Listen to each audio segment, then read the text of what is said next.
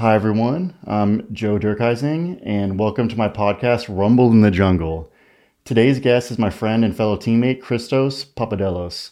Christos is a jiu jitsu competitor at New Wave under John Danaher, Gordon Ryan, and Gary Tonon. He is the founder and owner of Enigma Jiu Jitsu Super Fights and the Enigma TV network.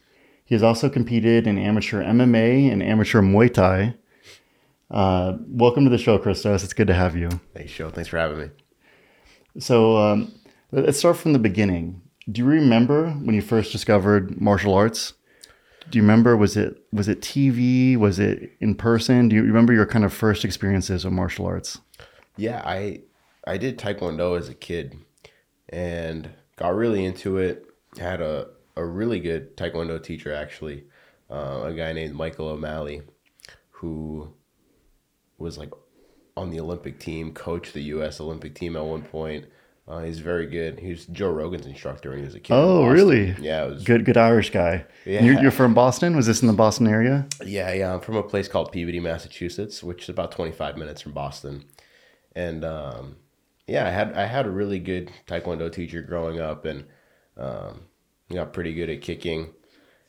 And that was, that was like probably the extent of what I got from taekwondo. But I will say the instruction was top notch when I was a kid, and uh, it was just fun. I enjoyed it. And then I saw Conor McGregor start fighting, and I was like, oh, that's fucking sick you know, I, I got to learn this this ground stuff uh, if I want to be able to do that.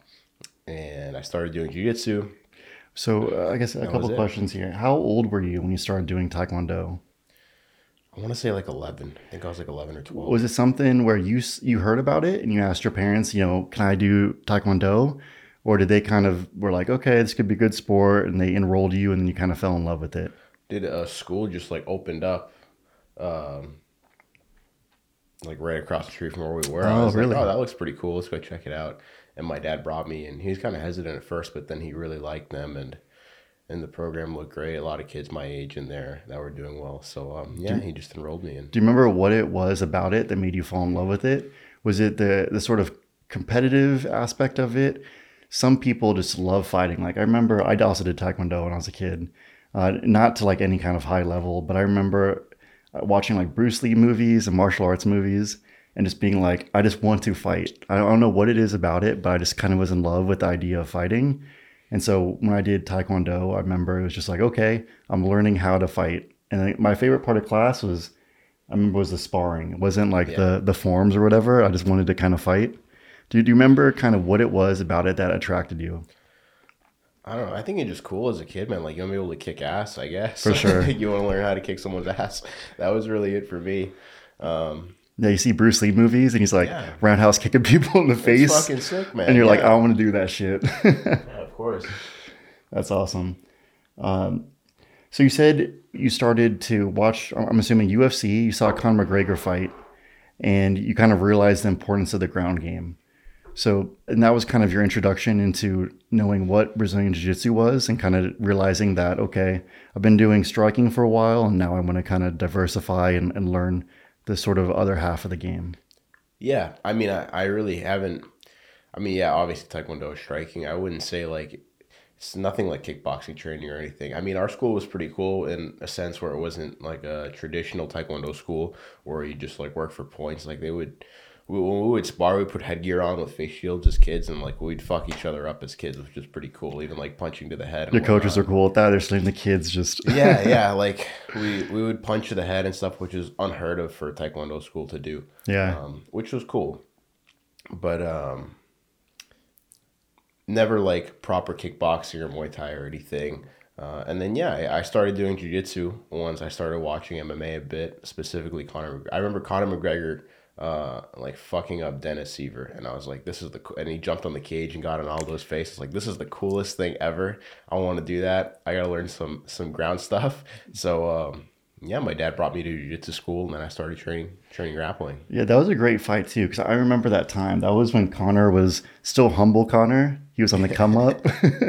Yeah. I remember he he dropped him with some shots, and then he actually did a, a pretty nice pass to the mount on Dennis Siver, and then finished him on the ground. Actually, Yeah. Yeah, I think he was like church dropping elbows and, and the ref stopped it. yeah, that was um, exciting. Yeah, that was a cool moment. Like you said, hungry, up and coming Conor, just getting after it. And then right after that, he won the fight against Mendes to win his first belt. Which was cool. Yeah, you saw that fight and you you realized, okay, this is something I want to learn. How did you go about finding your first Brazilian Jiu Jitsu gym? Um, man, if I remember correctly, I think someone that had worked for my dad like years ago had fought once, and then my my dad asked them like, "Hey, where, you know, where do you where do you train jiu-jitsu?" He said, "Oh, this place." So I started going there, and I was with that teacher for a couple years. A guy named Anderson Silverio who gave me my my blue belt, my purple belt. Uh, Brazilian guy in Massachusetts, really good jiu-jitsu. Uh, more of a gi guy, and that's what I was training primarily for a while, and then no gi just started becoming the thing, and I started training more no gi and I started finding other people to train with like mine. Like I was I was killing everyone in my gym most days, so it was like all right. And I was the only one that would compete too. So it's Yeah. kind of one of those situations where you're you're at a local gym and you're trying to get a little bit more. And um, I started training a lot with Placido, with Placido Santos. Oh, okay. Yeah, he lives like he lived like an hour from me when I lived back in Massachusetts. So I'd go to his house and just train in like his kitchen and his driveway. How did you meet Pla- uh. Placido?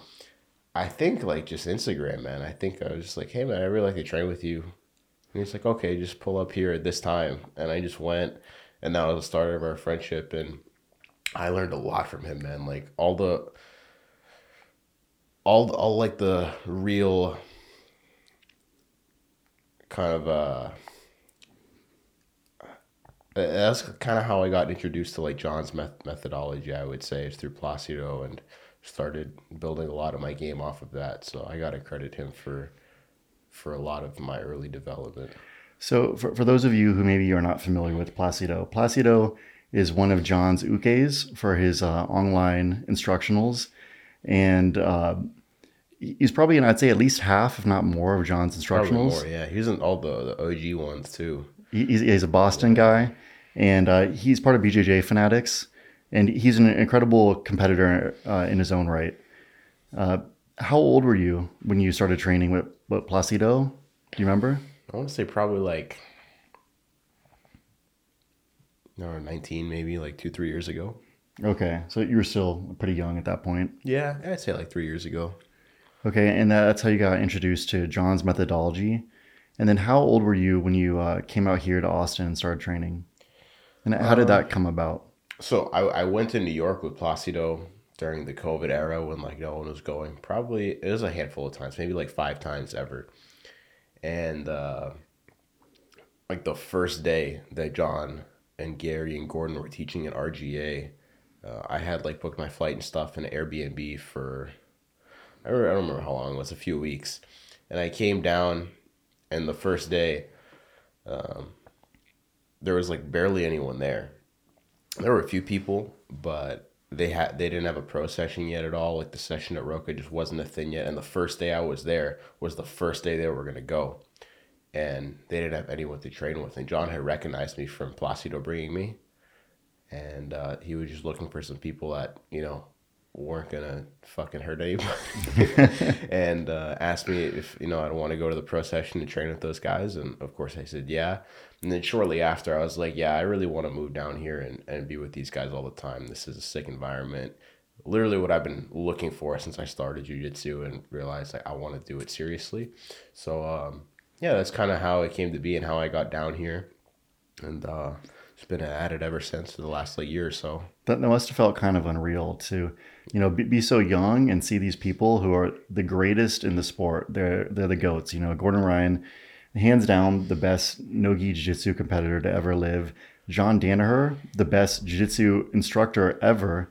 You were young, you got a chance to meet your heroes and then train with them every day. That must have been a uh, pretty wild experience. It's cool, man. It's cool. I remember like that first week being here, it just felt like a like a dream. You're like, is this real Yeah. life? Yeah, like you said it. You said it perfectly. Was that your first time in Texas? Yeah, yeah. What do you think about Texas? Oh, dude, I loved it from day one. Yeah. I loved how hot it was. I Uh huh. it gets cold in Massachusetts. What time of the year was that when you came out here? I want to. I don't even remember, man. Whenever Yeah. they got here, I, I'm not really sure, but I was a fan right from the right from the start, though. You get to leave the the harsh winters of Boston, come out here to Yeah, no To Austin, yep. me. It's funny because when there's a, when it gets cold here in the winter, yeah, everything shuts down, and it's like having a snow day, but there's just no snow at all. For sure, that's, that's the way I explain it to people. Yeah, I live in Texas now for about eight years. I'd say there's been snow twice. There's two times, and each time there was snow, everything shut down for days. Yeah, it's crazy. Yeah. You go to get gas, and they're like, "No." for like, sure. Oh, okay, can I can I go to the supermarket and get some food? No. Yeah, there's no snow plows. No one knows how to drive in it. Uh, all, all the, the pipes burst. Where, where did you live before you lived in Texas? So before Texas, uh, I lived in Reno, Nevada. So I got Okay. my master's degree in geophysics, and so I was out there uh, going to grad school. And so I lived in Reno, and I was about maybe 45 minutes from Lake Tahoe and all the ski resorts out there. So uh, for me, like my kind of lifestyle when I was there was essentially wake up, go snowboarding, uh, go to school, do research, take classes, all that kind of stuff, and then at night do jujitsu. So Okay. And how, how, what made you move to Houston? Uh, I moved to Houston for work. So Okay. uh, I got I got offered a job in Houston, and so I decided to uh, yeah to move out here. The rest of my family uh, was all in California, and I, I was the only one to kind of leave the state. Right. And so I came down here. It was kind of a, a, a definitely a, a big change. You have to like make some some sacrifices, make some leaps of faith, and come out here. And so uh, I contacted John, and uh, uh, he talked to the different folks in the team. They were, welcomed me into the team, so I decided to make the move. Nice man. That's why that's why you're in Austin now full time. Yeah. Yeah, so, so that, and then also Houston's a great city. It's you know, it's a lot of diversity, a lot of really cool people, but it's very humid and it's very flat, and it's humid for like six months out of the year. And I was there for eight years, and I never got used to it. so for me, it it just had better nature. Uh, it was a focal point for jiu-jitsu, and it's just a cool city, man. There's a lot It's of like really art cool. here. Yeah. It's a city that I think uh, embraces like people being a, little bit different. So I like that kind of environment. Yeah. Yeah. Austin's great, man. It's probably my favorite place I've been, other than Florida. I love Florida. Well, what part of Florida? Uh, anywhere in Florida. Anywhere in. Florida? Oh, dude, Okay. Florida's sick. Tell me, what do you love about Florida? Just the vibe, the people. No one gives a fuck what anyone else is doing. Yeah, Um, it's just sick, man. Yeah, I really good like, Cuban food. Yeah, yeah. I, I've had such a good time every time I've been down there. But um, Austin's definitely close second. So, do you remember um, at which point you decided to build a, a life and a career around martial arts? And was it something that happened? Was it something that was premeditated, or was it something that you kind of just it developed organically? You kind of saw the opportunity and you kind of decided to go with it. Um, it's weird, man. Like I, I knew I really wanted to try to do MMA, so I started training jiu-jitsu for a while, and after probably like two years, I want to say, I was doing some striking too with people that my jiu-jitsu coach um, kind of hooked me up with, and I had like a few fights booked that were actually like good first fights for me that I felt really confident about, and that just they just fell through as like that happens nine out of ten times with amateur MMA. Um, and after a while, I just kind of got impatient and I took like this random ass fight. And I don't want to say a backyard, but it was like the sketchiest ass thing in Florida, ironically. This is how amateur fights go. Oh, dude, this was crazy. The, the Florida Commission was one guy, he was the ref, wow. Okay. and um, it was just insane. was this outside? No, no, no. It was in, Okay. it was in a gym. Uh, my opponent was from the gym, and it was at 155, and I think I weighed in at like 150, dude. It was Okay. crazy. And we With your clothes and shoes on. exactly on on like my grandma's bathroom scale, and, and we get into the cage. The announcer starts announcing us, and he announces my opponent has weighed in at 160. And What? Like, okay, dude, if you saw pictures, bro, he looks like your size. Yeah. He's fucking massive He's like six two. yeah, and like he was cool. I don't want to shit on him, but he just like missed by five pounds against Yeah. a kid he knew that he was way bigger than. And um, funny enough, I actually like did okay in the beginning. I took him down and almost took his back. So I don't even know how. But if if I had like successfully subbed him, that would have been, probably been the worst thing ever. My confidence would have been for no reason whatsoever. Um, but it's MMA. So I, I slid off his back, and then he threw like probably 15 punches in a row of me just covering up, and the ref just stopped it. And that was my first time fighting MMA. Um, How did you hear about this fight? Because it was all the way in Florida, and you were living in Boston. dude, I- Instagram. I have no Instagram, idea. I okay. think they were like looking for him. I was like, yeah, I'll take it. And Perfect, just- and yeah. my friend just went down with me, and we did it. And then and then I did one more. Uh, I did one more up in Massachusetts, like a bit more proper fight uh, at 145, which was like probably more, more so my real weight class. Um, and had a war with this kid.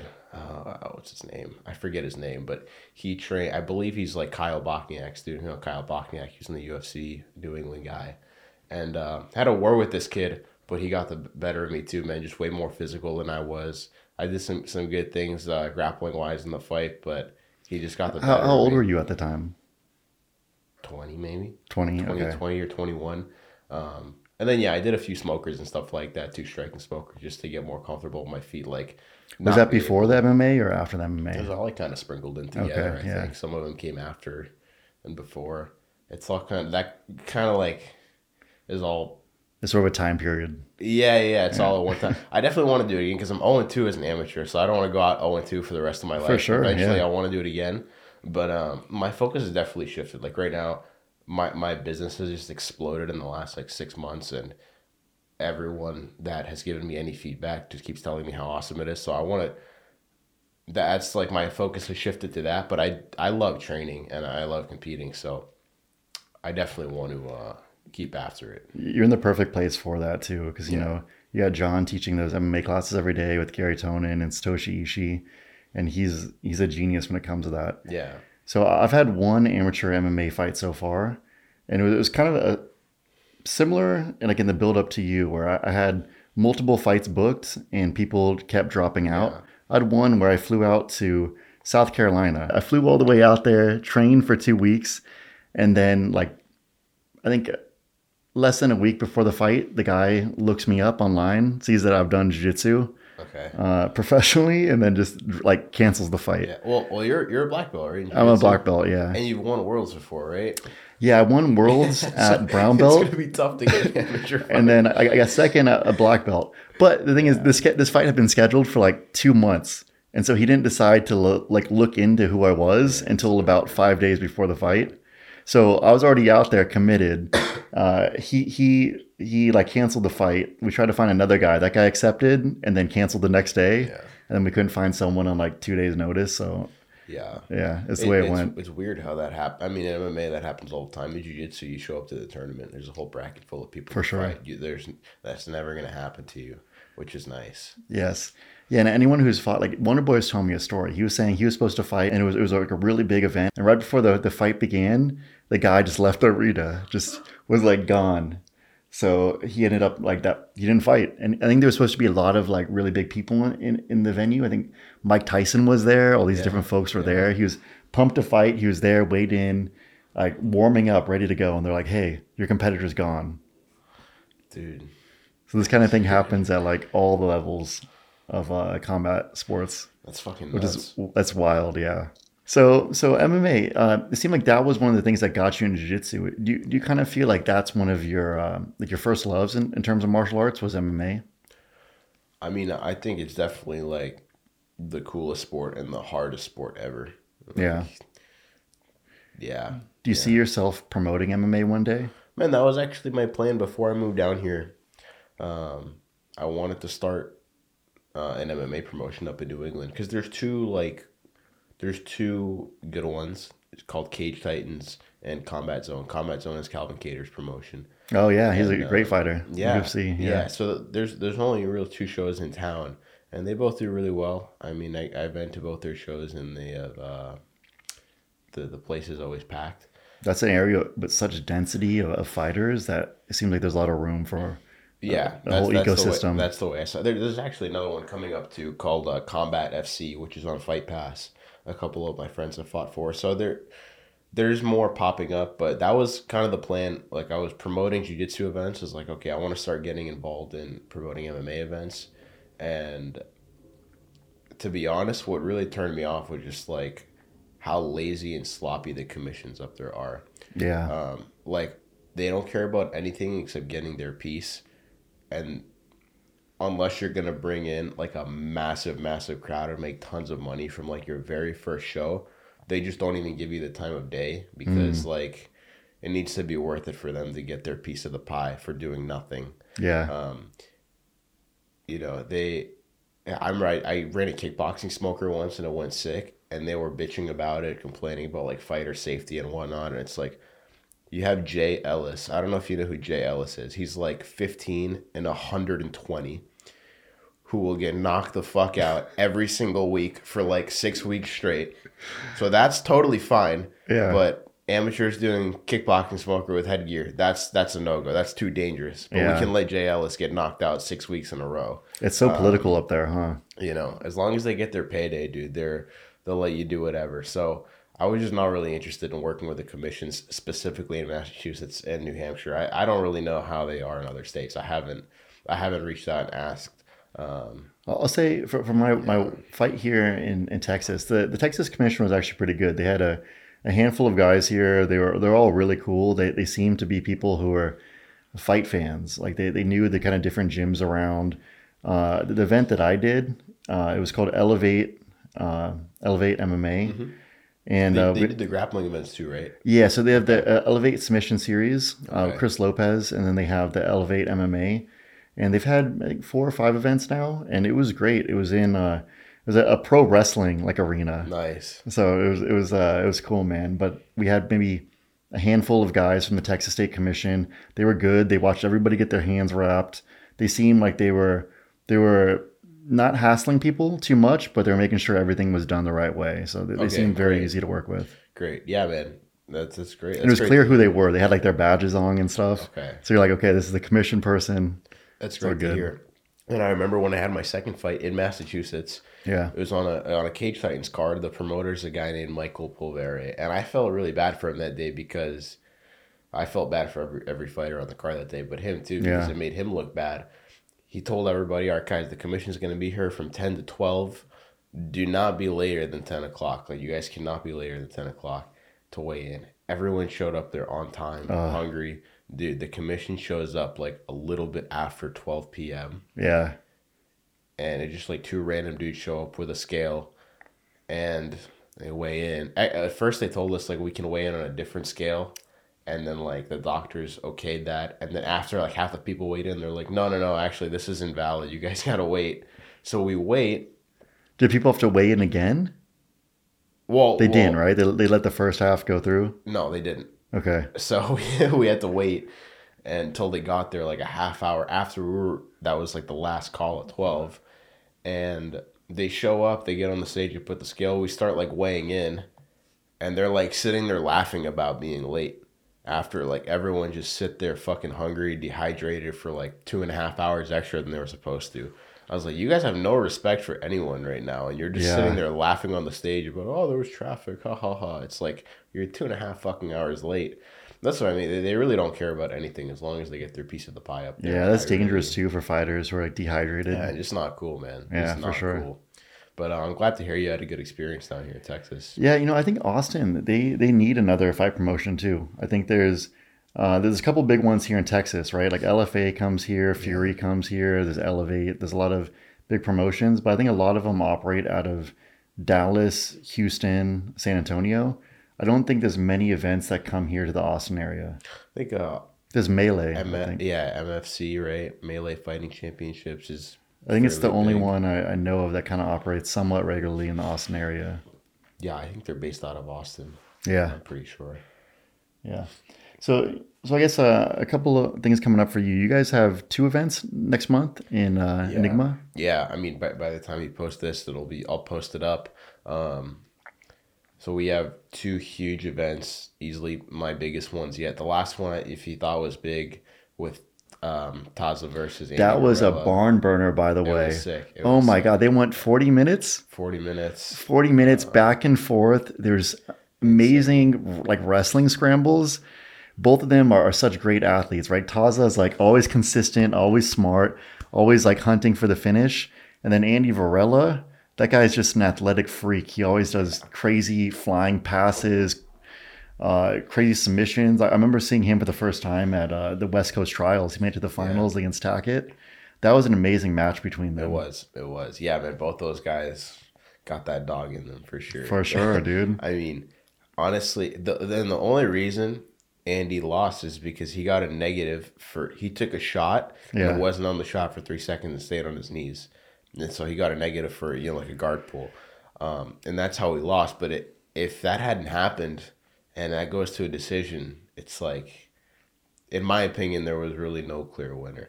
I I had Andy winning the majority of the first half, and then Taza started to pick it up in the second half. It- but it was just so close, man. Like I really don't know who the judges would have given that to. Um, That was one of those fights where you got to see like the heart come through because Yeah. I had the same thing where it looked like Taza was almost tired a little bit Yeah. in the first 20 minutes. And then you're like, oh, this is going to be a long night. And then once they get into the overtime period, the second 20 minutes, Taza, despite being tired, started to pick it up, started to pick up the wrestling, the snaps, the scrambles. And then V- Varela started to kind of fatigue at the end.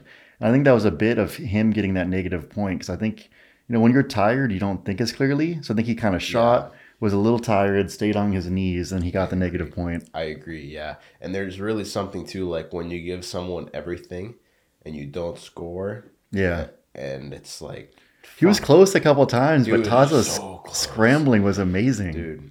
I can't say enough good things about that match. That was so fun. The whole card was sick. Uh, another kid, Jr. Caballero, tore through the bracket. He's the smallest guy in the bracket and tore through the bracket. Kid's a beast. He's a beast, man. Um, Yeah. He's like 17 or 18 and just opened his own gym. I can't say enough good things about him. He's very exciting. It was him versus Kimoy in the finals. Yeah, that was a fun match For too, sure. man. Yeah, I feel like no one really talks about that match because Taza and Andy kind of like took over the whole show and everyone was talking about that. But there were so many good matches that night. Um, How, how old is that kid, JR? I think he's 17. 17 or 18. So, so that kid, I think I met him once uh, in Houston at a Craig Jones seminar. This was like four years ago, and that kid must have been like 14 or Yeah. something. He was a beast then. I remember him. He was like coming after me, and he was like half my size. yeah. And I was like, this kid is so fast and, and so good. He, he says to me after, he goes, uh, yeah, when, back when I was a green belt, I fought Kimoy at Combat Sports Coverage and he took me down and took my back. So I wanted to take him down and take his back to show I got better. I was like, well, good job, bro. Like, For you did sure. it. Um, so yeah, that my, my point is that card was just so insane and so fun and did so well. Um, but I truly believe that that will like pale in comparison to what we put on in September. So September 16th in Boston, we have a welterweight tournament, 170 pounds. It's a 16 man bracket for uh, for 5K. So we're gonna invite all the all the big names we can for that one. It should be it should be stacked. I'm gonna have super fights on top of it too. A bunch of the local talent, try to get the place filled with tickets and just get everybody super rowdy in there. And then the following weekend, Sunday, September 24th, uh, we're gonna be back here in Austin for a, a lightweight 5K bracket. So 155 pound bracket again, 16 man uh, division, and then super fights on top of that as well. Again, just try to get the building packed and Can you share any names about who are in either the 170 or the 155 pound bracket so far? Um, there's no one like confirmed, confirmed, but I would like to have you know as many ADCC veterans uh, as possible. Like I would, I would love to have Ethan in there for B team. I think having Ethan in there would be sick. And Beast, I- yeah. yeah, and I think he uh, has a really good chance of winning too. Every 55 bracket he does, he he wins. So I think. He would be really good. A few of my teammates will probably be in there. I know for a fact Reese is going to be in there. Reese, he's uh, Um, yeah. kind of like on the up and like coming. Like I don't know how many people are aware of him, but Reese is very, very good as well. Nasty man. This He's guy never misses a class ever. He's at Yes. every single session, like the most consistent person. And he wins everything I've seen him do. He's Yeah, good. he's really good. Um, I'd like. I was talking to DeAndre Corbe about hopefully getting him down here. DeAndre is undefeated in the opens, ADCC Open. Every single one he's done, he's won, which is crazy. um, I think Enrique Camargo will be in there, who's also really good. Uh, it's a guy from uh, Gracie Barra, West Chase. Um, that's the 55 one. 5K, that, that's a good amount of money Five. K is a good amount of money Yeah. for, for jiu-jitsu. It's like five K is a lot of money for, For a sure. guy. Yeah. Yeah. So those are some guys I would really love to have in there. No one is hundred percent set in stone yet, but um, yeah, those are some of the guys I have in mind. Then for one seventy, Uh, I've invited Andy Varela, so if he wants to come out to, to Boston for that one, that would be sick. That'd be I think great, He would do yeah. really well. I would have liked to have Taza in that one too, but he's going to be at the European trials. Same thing with Davis; he'll be at European trials. Yep. A lot of guys are, are going over for that. So the Americans will have to hold that one down, and there's plenty of them. yeah, yeah, William Tackett might be a good guy for that one too. yeah. I'll hit him up. That would Yeah. Willie Tackett would be great. Dante would be great. Dante Leon. Dante's always a beast. Yeah, he's very good, man. It gives everyone a chance to, especially the guys who are going to be competing at the North American trials. It gives them a chance to get some competitive experience in right before those trials. It's like a month before, three weeks before. Perfect amount of time. ADCC rules. It's like the perfect, exactly. Yeah. Just the perfect, uh, just going through the reps. A few- See what's working, Yeah. what's not working. Yeah. Get sharp. That'll be good. That's the most stacked division too, man, because that's a division right with like PJ Barch, Cody Steele, William Tackett, Yeah. some big names. Dude, 77 is insane. The lighter weight classes in general, but 77 specifically is like, there's no easy matchup. There's No, no, it's easy wild. matchup. It's crazy. Yeah, I think at like West Coast trials, there was like was like 300 people or something in that division. or something insane. 260. 260. 260 something. Yeah. Yeah, Or no, two, 256. Yeah. I think there's a, a lot of big up and comers too, because the sport's grown so much in the past two years. I think this last ADC ADCC was so big, and I think now that UFC is getting behind it in, in terms of the promotion, I think the sport's growing a lot. And there's a lot of guys who two years ago were maybe a little green, Yeah. but now they're turning into killers. Yeah. Yeah, man. The, the rule set is definitely, I think, part of it. Like, the matches are just so exciting under that rule set, man. You don't see scrambles like that happening in EBI or. It's so hard to score in. ADCC too. Yeah, that's the thing. Is like guys know every little way now how to not get scored on and how to get the score. And you have two guys with really good knowledge of how to do that, how to defend, and how to attack for the Yes. score and defend it. They make like Taza and Andy was a super good example of that. It, like That turtle being in neutral position changes so much. yeah, yeah, man. I almost got screwed over like that at the Mexico Open. I was, uh, I was judging a majority was Mexico of the City? day. I was in Tijuana. Tijuana, okay. I was judging most of the day at the table that I was competing at too. I see the thing. I'm like, oh, I guess I'm at the table that I was judging at. Cool.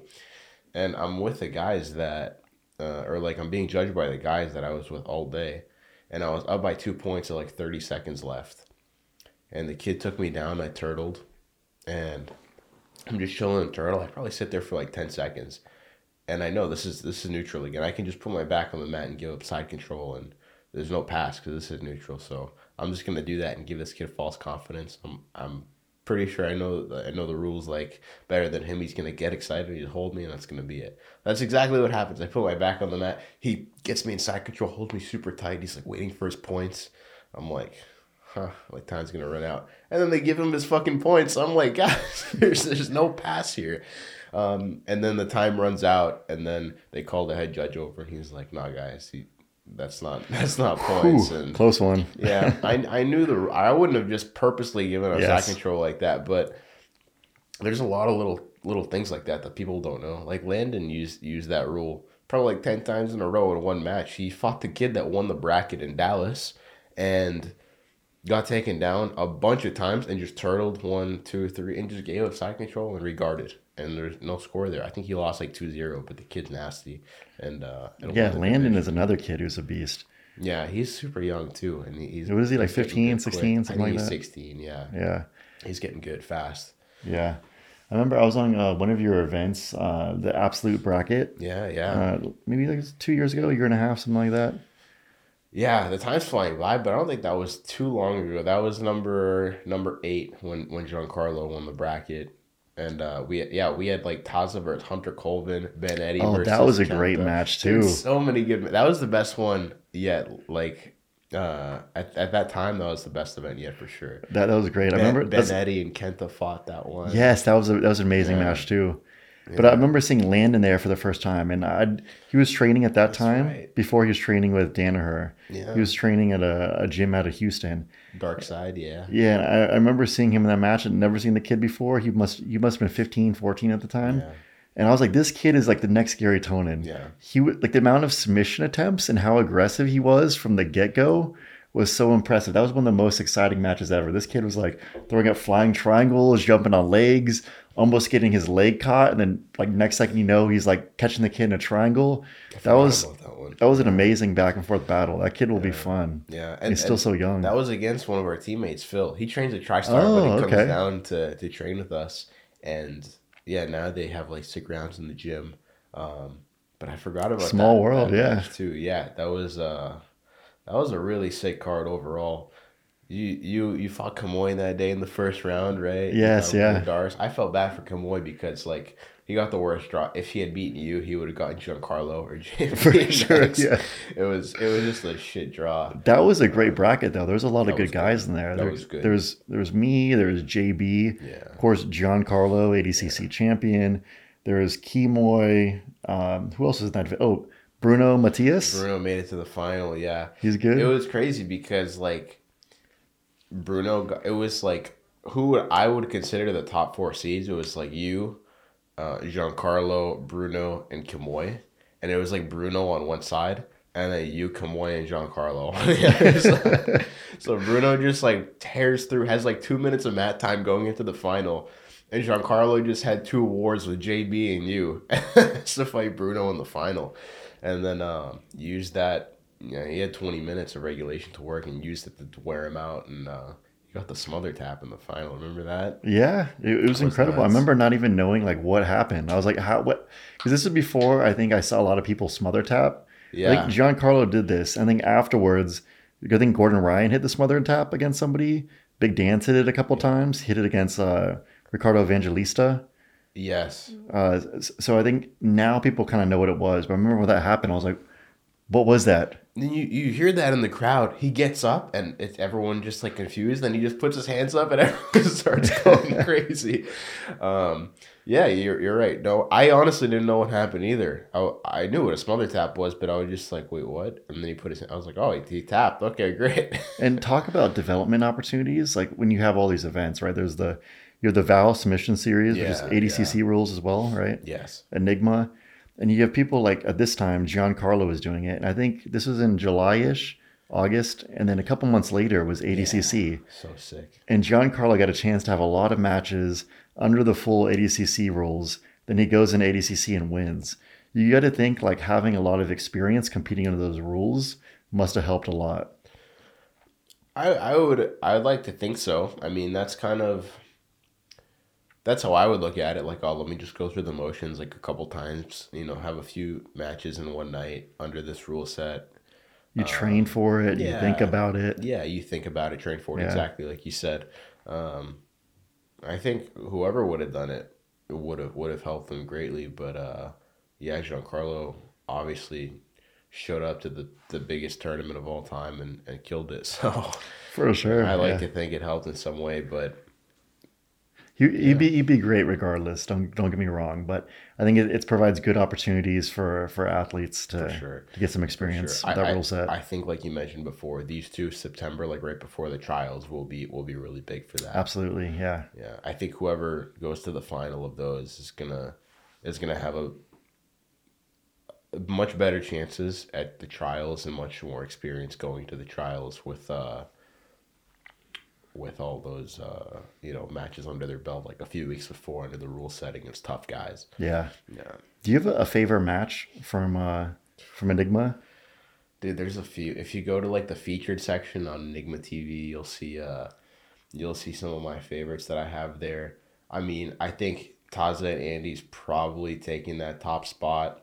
Giancarlo and JB was absolutely crazy. That was an amazing match. That was his first first round of that tournament as well. Yeah. I remember watching that one live because I think I competed and that was the next one. Yes, exactly. And I was like, wow, they are going to war. yeah, you were probably hyped. You're like, they're gonna be fucking tired. Let's go. yeah, that Yeah, I was was like, this is good for me. yeah, that was a really good one. We had one match at uh at Vow. It was Landon again versus a kid named Nathan Gerard, and they had fought at the Vegas Open. I think Nathan won by a negative or something. They were like two negatives, and they had a rematch in a ten minute match um, at Vow, and yeah, that was like top three craziest matches I've ever seen. ever. It was so back and forth, and then um, probably with like two or three minutes left in overtime, Landon threw up a triangle uh, arm bar, and then he finished by extending the arm. And then they ran it again for a third time because they were one and one on Enigma, and Landon heel hooked them in regulation, like ten seconds left or something like that. But that was a sick one. Um, man, there's been a lot of good ones. I really don't know. I really don't. Yeah, you have the featured section pulled up right there. You Yeah, I'm looking at that right now. We got the Luke Griffith versus Pat Shigoli. That was a fun one. That- that was a fun one Yeah, well. Luke, Luke was a big favorite, but Pat had called him out, and uh, Luke was like, "I'll fight the kid. He wants to talk and call me out. Then whatever, let's do it." A little bit of a grudge match, sort of. Yeah, yeah. No, it was fun, always though. fun. It was fun. Pat's always, Pat's always cool. Puts on a show. He's Um, good too. He's beating a lot of good guys. He's not bad, man. The kid's Yeah. dangerous, and he runs. He has his own promotion too, called Tap Tournament. Oh, Uh, okay. it's actually on there. If you scroll to the top, you'll see Tap Tournament is there. He, I've done three shows with him. oh yeah, three And, seasons. um, it's EBI rules, but he's changing it to ADCC rules now. Great. He sees all the events Awesome. coming up. He's like, yeah, this is way better. You got to, yeah. Everybody, this." everybody Yeah. agrees. ADCC is that's where the best people in the sport compete, and whoever wins that, we all agree is the best. Yeah, yeah. So it's like uh, I'm happy to see the sport instead of having every event have its own unique rule set. Everybody's adopting the rule set of the best organization, and people actually get a, a chance to compete under those rules and get Yeah. better. I hope the UFC does that, man. That'd be Me too. sick. I've heard rumors that they're gonna because, uh, like Craig Jones and Felipe Pena, they I heard they got upset that they just like kept doing the same thing. they just kept standing up. Uh, I did not expect that because that was an interesting match. yeah, that that was, was kind of weird. the last. So for those of you who are maybe not familiar, that was on, on the last UFC Fight Pass Invitational. They were the main event, and it was two guys who are not known for the wrestling. They're known much more for their uh, their guard game and their submissions. Yeah. And they essentially had a, a 15 minute wrestling match. Yeah, it was weird. I, I didn't even see the regulation first because I remember like my teammates were done competing. I was like, all right, I'm gonna turn this off and go to bed. And then right before I go to sleep, I'm like, oh, let me just check who won. And I turn the uh, fight pass back on. I see it's an overtime. Like halfway through, I'm like, all right, I'll I'll just stay in uh, and see like who wins. I see Craig wins. I'm like, oh, that makes sense. His, his OT is really good. And then I wake up the next day and everyone's talking about how like horrible the match was. I'm like, what are you guys talking about? And then I start hearing that like they would reset them and they just stand back up and it was just kind of a mess. Um, which I didn't realize because I just saw the overtime, but yeah, that's kind of the problem with EBI. Like if you know your your overtime game is really good, then you don't have to you don't have to do anything. There's that too, and I think another thing that works great on the ADCC front is their their out of bounds rules are good. Well, or like if there's action on the edge of the mat, they'll let it go. Yeah. And and you know if you have IBJJF or some other events, they will just stop it and recenter it. And so we you get is you get guys who are Or, or tired. just DQ. Yeah, and they want to stall, and they'll start just like get into the edge, like subtly to let themselves be pushed to the edge.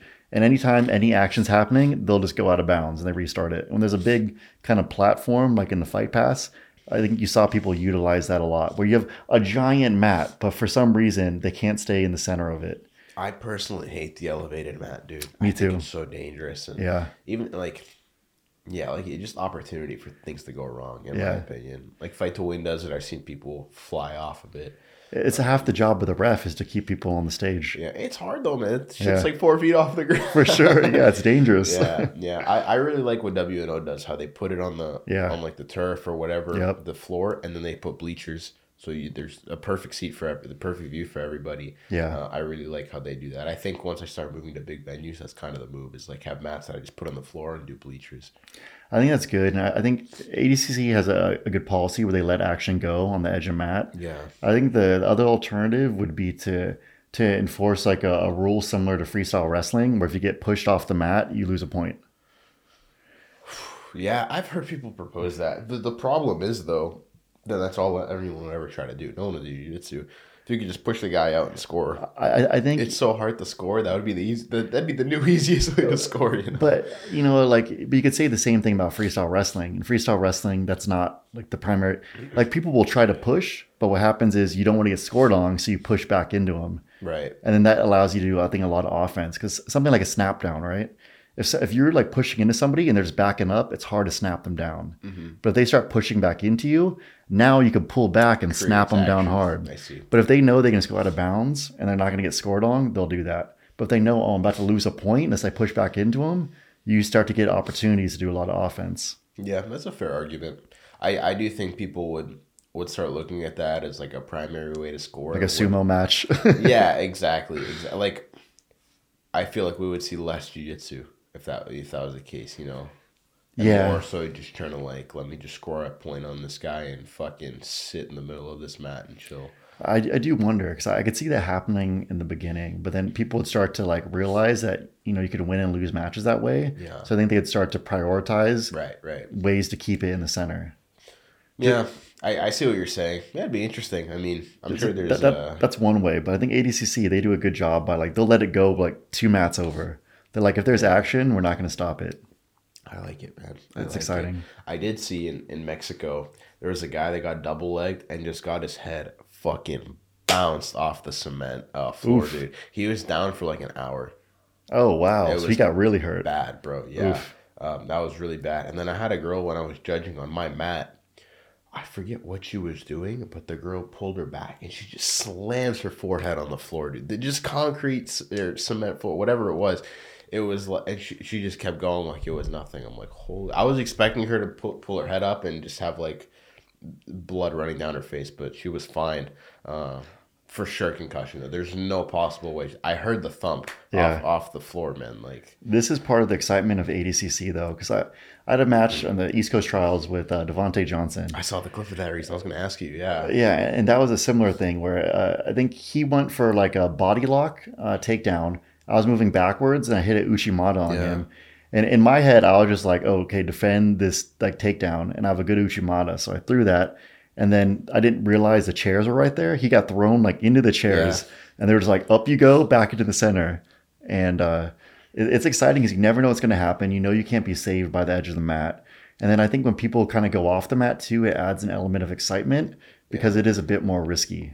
Yeah, for sure. And you realize you're not going to be saved by the ref, so you got to like got to take care of yourself. and it's cool how the, the athletes understand that. Like our last show, Andy took a shot on on Taza. Yeah, I just posted that reel. I don't know if you saw it. I saw it. Yeah, Dude, he like literally fucking sits him down in the front row on somebody's Yep. lap, and he understands like, all right, they're not gonna stop it. I'm gonna I'm gonna get this score. He just picks him up, turns around, walks him back to the mat, and goes to put him down, and uh, and it wasn't stopped at all. And we Yeah. told people in the front, we always say like, guys, if you're sitting close to the mat, just be careful because, you know, we're we're not gonna. uh we're not gonna stop it if, if it's a situation where the guy's like trying to score. Um, so and there's a level of excitement with that yeah, too. Where oh, like I completely agree with you. you know, it's like you're in the splash zone. You're in the first like couple of rows. zone, You don't know what's gonna happen, dude. yeah, no, for sure, for sure. Okay. So we, we have a, a section of the show now where uh, we kind of have a, a couple uh, sort of off the ball questions. So if you don't mind, I'm going to kind of sure. move to that. In and out or Whataburger? In and out, in and out. yeah. Perfect. It's funny because when I first moved here, I would eat Whataburger every single day, dude. Every single day, and um, yeah, I just got sick of it, and I thought it was like a slightly better McDonald's. Yeah, that's exactly what I think. Yeah, but In and Out's In and Out. It's good. So all the Texans here, they love Whataburger. Uh, if you guys don't know what that is, you're obviously not from Texas or haven't been here, but I, I think the same way. Whataburger is like a McDonald's, and people here they are so proud of it, they love it. but I think it's trash, it's garbage, Yeah, yeah. it's, the worst alright, ever. but, uh, It's going to start a lot of fights, but Whataburger is the worst. In and out, by far, leaps and bounds better. I'm glad you said that. It's pretty good. Yeah. Perfect. Also, both super reasonably priced for like seven, eight dollars. Oh, You yeah. get a whole meal, which is sick. Yes. Uh, who's your favorite MMA fighter of all time? Of all time, I mean, Conor McGregor is the guy that inspired me to like really start taking martial arts seriously. But I feel like I'm gonna get in trouble if I don't say Gary Tonon. So it's Gary Tonon, it's gotta yeah. be Gary Tonon. Yeah, congrats to Gary. Just picked up a huge win in uh, in one against a really solid undefeated guy too. Yeah. The sleek knee bar finish got the 50k bonus. So congrats to Gary. Yeah, what was the guy's name? Something Ga- Gasanov, right? Is his last name? Fucking something crazy. It- it's- something scary. Yes. So for those of you who missed this match, this was in ONE FC uh, last weekend in, in Bangkok, Thailand. They fought in Lumpinee Yeah. Stadium, which in is the morning. in the morning on Sunday morning. It was it was Saturday night our time, but Sunday morning their time. And Lumpinee Stadium is one of the two big stadiums in Bangkok that's has the most legendary Muay Thai fights of all time. So this is where they were fighting, and he was fighting not in a cage; he was fighting in a ring against this guy Gasanov, who is an undefeated uh, fighter out of Dagestan with the typical Dagestani style, where he has real solid, dangerous striking, and his ground game was ridiculous. Yeah. And the twist is in the UFC, you can't knee people to the head on the ground. In one, Yeah. they say, yo, fuck it, you're on your own, Yeah. dude. You get kneed in the head on the ground, you get kneed in the head. And he had like a, tough first round. He uh, started off good. He, he shot for a takedown, I think, right? Ended up catching a, a couple knees, um, kind of figured out the situation, got himself out of there, took the guy's back. And then uh, in the second round, he submitted him with a rolling uh, knee bar. Yeah. And the guy was tough. The guy didn't tap. And he had to actually break the shit out of that guy's leg to get him to tap. Yeah. Incredible. That was that was a show of like real jiu-jitsu and like composure and it was it was an incredible match. So sick, man. It's it's so impressive how comfortable he is when people get behind him like that. Oh, yeah. Because he didn't even try to put a whizzer in. He's like, all right, good, get behind me, Yeah. whatever, and then just rolls into it and subs him, which is crazy. He's got to be one of the most calm guys under pressure like of all time. yeah. Because even like his match with Rousimar Pal- Palhares, right? Rousimar was like 50 pounds heavier than him on all the acai, known for just breaking people's legs and like not respecting the tap. Yeah. And like Gary went against him, no fear, attacking him. I think he like broke his leg and Rousimar just didn't tap. yeah. It's, it's a legend. But, but he was just so composed. I remember that was the thing that struck me about that match. Was Gary was so composed the entire time against a guy who scares everyone. Seriously. I think that's like the most viewed jiu-jitsu match of all time on YouTube. It's got to be right. Millions of views. Yeah. Yeah. Which is uh, well deserved. I remember one point too, because Rousimar is so big, right? He like threw him, and Gary Tony like spun around on his back like a ninja turtle. Got back into the guard and like entered in the legs, and I was like, man, he's so unfazed by this guy. It was it was impressive, He's so good, man. He's so good. It's crazy. incredible, a legend. Okay, another one: Bruce Lee or Chuck Norris? Who wins? Oh, who wins? Yes, Well, Bruce Lee won. didn't, didn't he? So, I mean, that, that kind of answered itself. Yeah, I have to say Bruce Lee. I mean, he, he won. So did he, He kill him? won? I He think killed that- him, right? I think he killed him. Yeah. what if they would have a rematch though, outside of the big screen? Who wins? I don't know, man. It'd be uh, it'd You're in Texas. Remember this. It'd be interesting, but You got to go Bruce Lee though, when I saw, he killed him. For sure. I'm with you on that one. Uh, so, do you have any hobbies outside of jiu-jitsu? Not really, man. I, I mean, everything I kind of do in my life revolves around the sport one way or another. Like I said, running Enigma TV and just putting on shows is like what takes up most of my time. I'm a big pro wrestling fan. I really like watching wrestling. Oh yeah. I love wrestling, dude. Yeah. Who are some of your favorites? Some of my favorites. Uh, I remember when I was a kid, Jeff Hardy was one of my favorites. Oh, yeah, he's exciting. Yeah. up. But uh, like Undertaker's sick. Obviously a legend. I was a Stone Cold fan. Steve Austin was sick. Steve yeah. Austin was the best, dude. Crack the two beers, Yeah. walk yeah. out, stun people, and nobody ever got up from the stunner. Ever, yeah. Yep. No, man, I, I love wrestling so much. Sting, I've been watching a bunch of Sting matches recently. Um, yeah, I'm just a giant pro wrestling fan. Just such a like respect for what they do and and how hard those guys work. They're literally like back in the day, they would literally wrestle like 300 nights a year.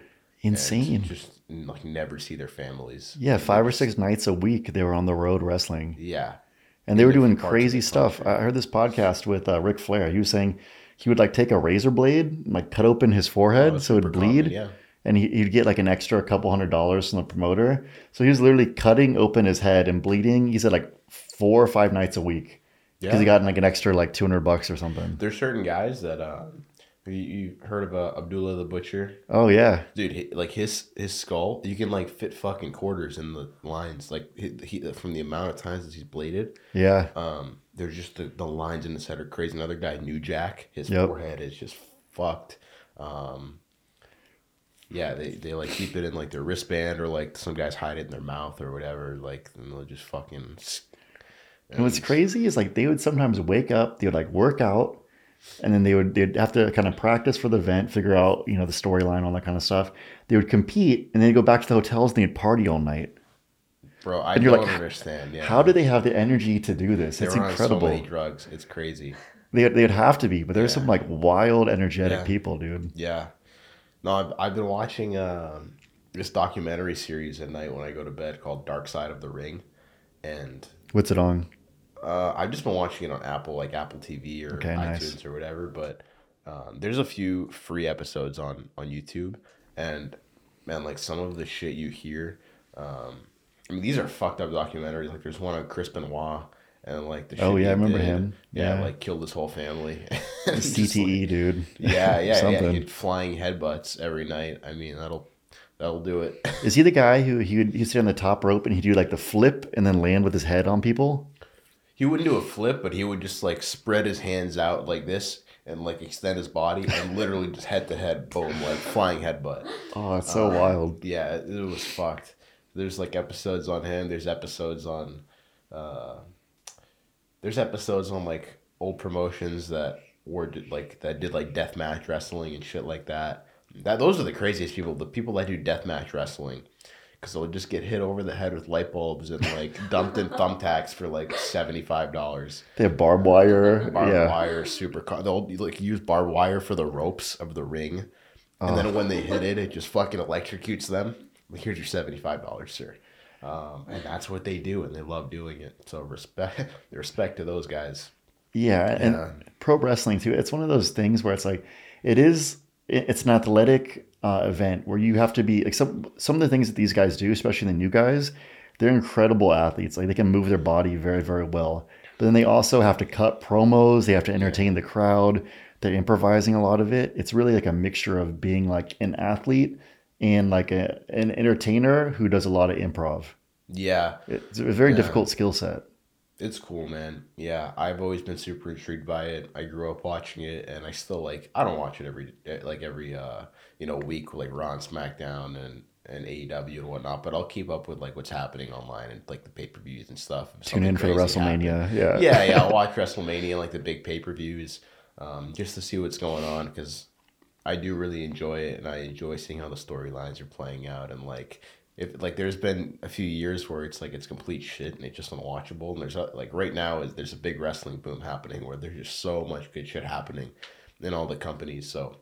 It's, it's a pretty exciting time to be a fan and uh yeah I've always just been super intrigued by it and It's like a male soap opera. Oh, dude, it's better. Yeah, it's so good. Um, I love it. My friends make fun of me all the time. Like all my jiu-jitsu friends, especially, make fun of me all the time. But like, you guys don't know what you're missing. This shit's awesome. No, it's good. It's, it's exciting, man. I have a lot of friends who are into it as well. Yeah. No, I Sometimes I, they, they keep it kind of the cards close to their chest, but Yeah, but they love it. yeah, no, I I'm open about it, dude. It's it's super fun for me.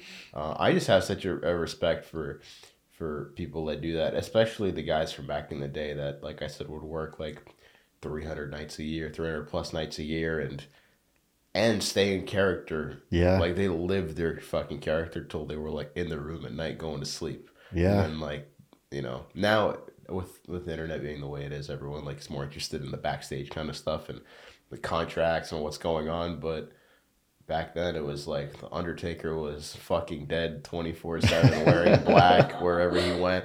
So respect to those guys. Like, imagine having to live your life like that. You you are your character in real life. you, you have to love it, man. Those guys, like, there's no way because uh, they get paid good money now, and you know, for the past 20 years, I'm sure they, they're getting paid well. But like back in the day when they were doing it, sometimes they were putting their bodies through all this. They were, you know, putting their families through all these sacrifices for not a lot of money. Yeah. It really had to be like the love of the game, dude. yeah. It's impressive. Like I said, man, you have people literally getting hit over the head with- with uh with light bulbs and being dumped in thumbtacks for seventy five dollars. For sure. you, you have to you have to love what you're doing, like you said. So speaking of pro wrestling, and this will this will be the final question. This is a, a bit of uh, modern day pro wrestling. Uh, there, there's a rumored match. I don't think it's been confirmed. Uh, at least the date has the date and the venue hasn't been confirmed. But the match between Mark Zuckerberg and Elon Musk. Yeah. And this matchup, br- break it down for us. Who do you think is going to win, and how do you think they're going to win? I mean, dude, uh, Zuckerberg's been training jiu-jitsu for like a couple of years now, right? Yeah, he trains. I think with Dave Camarillo, up in the Bay Area. I mean, Elon doesn't train, so it's like you have a guy that trains and a guy that doesn't train. I think- so. I, I have to go with the guy that trains. You know. Okay, let- let's add a little twist to this. So I've heard Elon Musk has a background in Taekwondo, and he also and also judo. So so let, let's make this assumption because I don't think we know what level his skills are, but let, let's assume that Elon has a decent skill set in judo and Taekwondo, uh, and he's bigger. He's like you know he's taller. He's probably going to be at least 30, 40 pounds heavier, but he's also a little bit older. And so you have a guy who's a, a bit bigger, older, you know, has some takedown abilities, maybe knows a couple submissions, has, you know, some of the movement that you get from Taekwondo versus a guy who's who's trains MMA specifically, Brazilian Jiu-Jitsu, about 10 years younger, but smaller. How do you think it goes? Do you think I, I would love for Elon to beat Zuckerberg's ass, but I, I just don't think it would happen. just down the cards, right? Yeah, I think uh, the, the guy literally trains like six, seven days a week. Like we're talking about someone who trains multiple days a week and competes too. He's like competed in grappling very recently and won. Yeah, so in it's LA. like yeah. It's really hard for me to bet against a guy when he's gonna fight a guy that doesn't train. Even if he does have a background in like taekwondo and judo, who knows what the level of that is and. Like he's done it a few times before, did it for a little bit. Like, what is that background? It was Zuckerberg. Yeah. We know. Okay, he's he trains a lot. He's in shape. He's competed. He's won. Like there's there's uh you know proof of what he's done there. I I think it would be like a minute long. Did you see that the the country of Italy they offered to have them fight in the Colosseum, in Rome? It's so crazy, dude. How so wild crazy. would that be? I honestly don't know why they want to do that. Like like why they want to fight. Like you you guys are fucking smart people. Why why do you want to I think because in you know they've like they've beat the system, they've broken out of the matrix. Like they, they, I think at a certain point, you know, once you, you're so successful, they're probably looking for something exciting to do. yeah. And it's something I think where like they're not going to get the victory just because they are who they are, and they can't like buy their way there. It's something Right. where no matter who you are, if you're going to fight another man, you have to be better than that guy. Yeah. You have to want it more. You have to train harder. It's something where they actually have to prove themselves.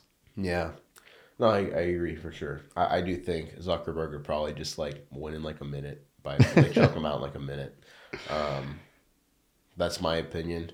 I hope I'm wrong, dude. I would love to see Elon go in there and beat his ass. What, what just- if Elon pulls a McGregor versus Aldo and, and just, like the, the first punch just boom sleeps him? That'd be incredible. Walks Fuck off. censorship. That'd be incredible. Yeah, cuts a promo. That'd be sick, but I don't know, man. I just don't. Especially like you've never competed or fought before, and there's gonna be millions of people watching. Oh you. yeah, It's like he, you put him against someone now that trains, hmm he'll probably gas quickly. Now you add all that adrenaline. I feel like in thirty seconds. I mean, both of them probably their gas tanks will be gone, but Zuckerberg's at least competed before in Yeah. grappling.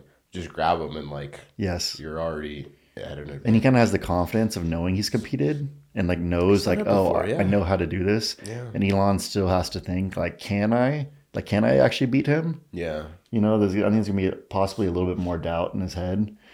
And, I think also the workload is a thing where like where like Mark Zuckerberg is no longer the CEO, so I think he can carve out more time to fully commit and train. And I think Elon, no matter what, he still has to run multiple companies. yeah. I mean, I'm sure they're both super busy. It does seem like from an outsider's perspective that Elon has more on his plate, like uh, Yeah. business wise, but. You, you never really know. I'm sure they're That's both true. like working like 12 hours a day, regardless. I don't know. I saw Mark uh, Zuckerberg. He's out there wakeboarding with uh, Izzy and Oh yeah, Volkanovski. Is he in Australia? Yeah. no, I, I think this is when they were still in the U.S. I'm not sure. It looked like they were maybe in like Lake Tahoe, Okay. but they were like out there like wakeboarding and then training. Do you not see this? I Zuckerberg was training with Izzy. Training, yeah. Okay, I didn't see yeah. them like hanging out like that and stuff. No. Yeah. Um, yeah, man, if it happens, it'll be super fun. Everyone's gonna watch. A bunch of money to be made, and I think it'd be good for the sport too. Yeah, it'd be cool. I think they said they want to do it for charity too, which would be pretty cool. Yeah. Um, but yeah, man, I I think that the guy that trains is gonna beat the guy that doesn't. you know, it's just like my common sense kicking in. As much as I would love to see Elon win, a big Elon guy, but um, I think Zuck would. Uh, I think there's a long history of that trend like holding true for sure. yeah, yeah. Okay. Well, um, Christos, thank you so much for joining us. Uh, you guys, if you guys are interested in uh, any of these uh, events he's holding, I'd, I'd highly recommend them. Uh, if you go to enigmajitsu.tv, you can find uh, all of his matches. It's only $6.99 a month to subscribe to them. And you have access to all your events that you do and everything that you guys have done historically. So all these events we were talking about today, uh, very very exciting. You can go back in the archive and watch them all. And he's going to have some really big events coming up soon. And it seems like every week or two there's something new being added. Yeah, there won't be. Um, I don't think there'll be anything else going on until September, but those ones will be huge. You can cancel that six ninety nine anytime, and all the live events are included as well. So if you just want to like pay that six ninety nine and watch those two big events in September, and then cancel it right after, you're, you're more than welcome to. But I, I guarantee you'll you'll probably sign up again a month later when we got something else going on. I'd highly recommend it. You know, and if you contrast this to some of the other platforms out there, it's you don't get any you don't get this quality of events for this cheap on any other platform. So recommend you guys checking that out. Also, uh, they have a in uh, Instagram Enigma Jiu Jitsu official, right? And then it's a Enigma TV, I believe. Yep, exactly. Similar accounts, they're connected. Yeah, there. check them out because in the next uh, couple weeks to, to month, you'll start to see all the big names are going to be signing up for this five thousand dollar cash bracket in both the one fifty five and one seventy. So make sure you you follow and, and stay in touch with that because it's going to be big. Yeah, man. Super excited. Joe, thanks for having me, dude. This was a lot of fun. Of course, appreciate it. Thanks for joining. Thanks, man.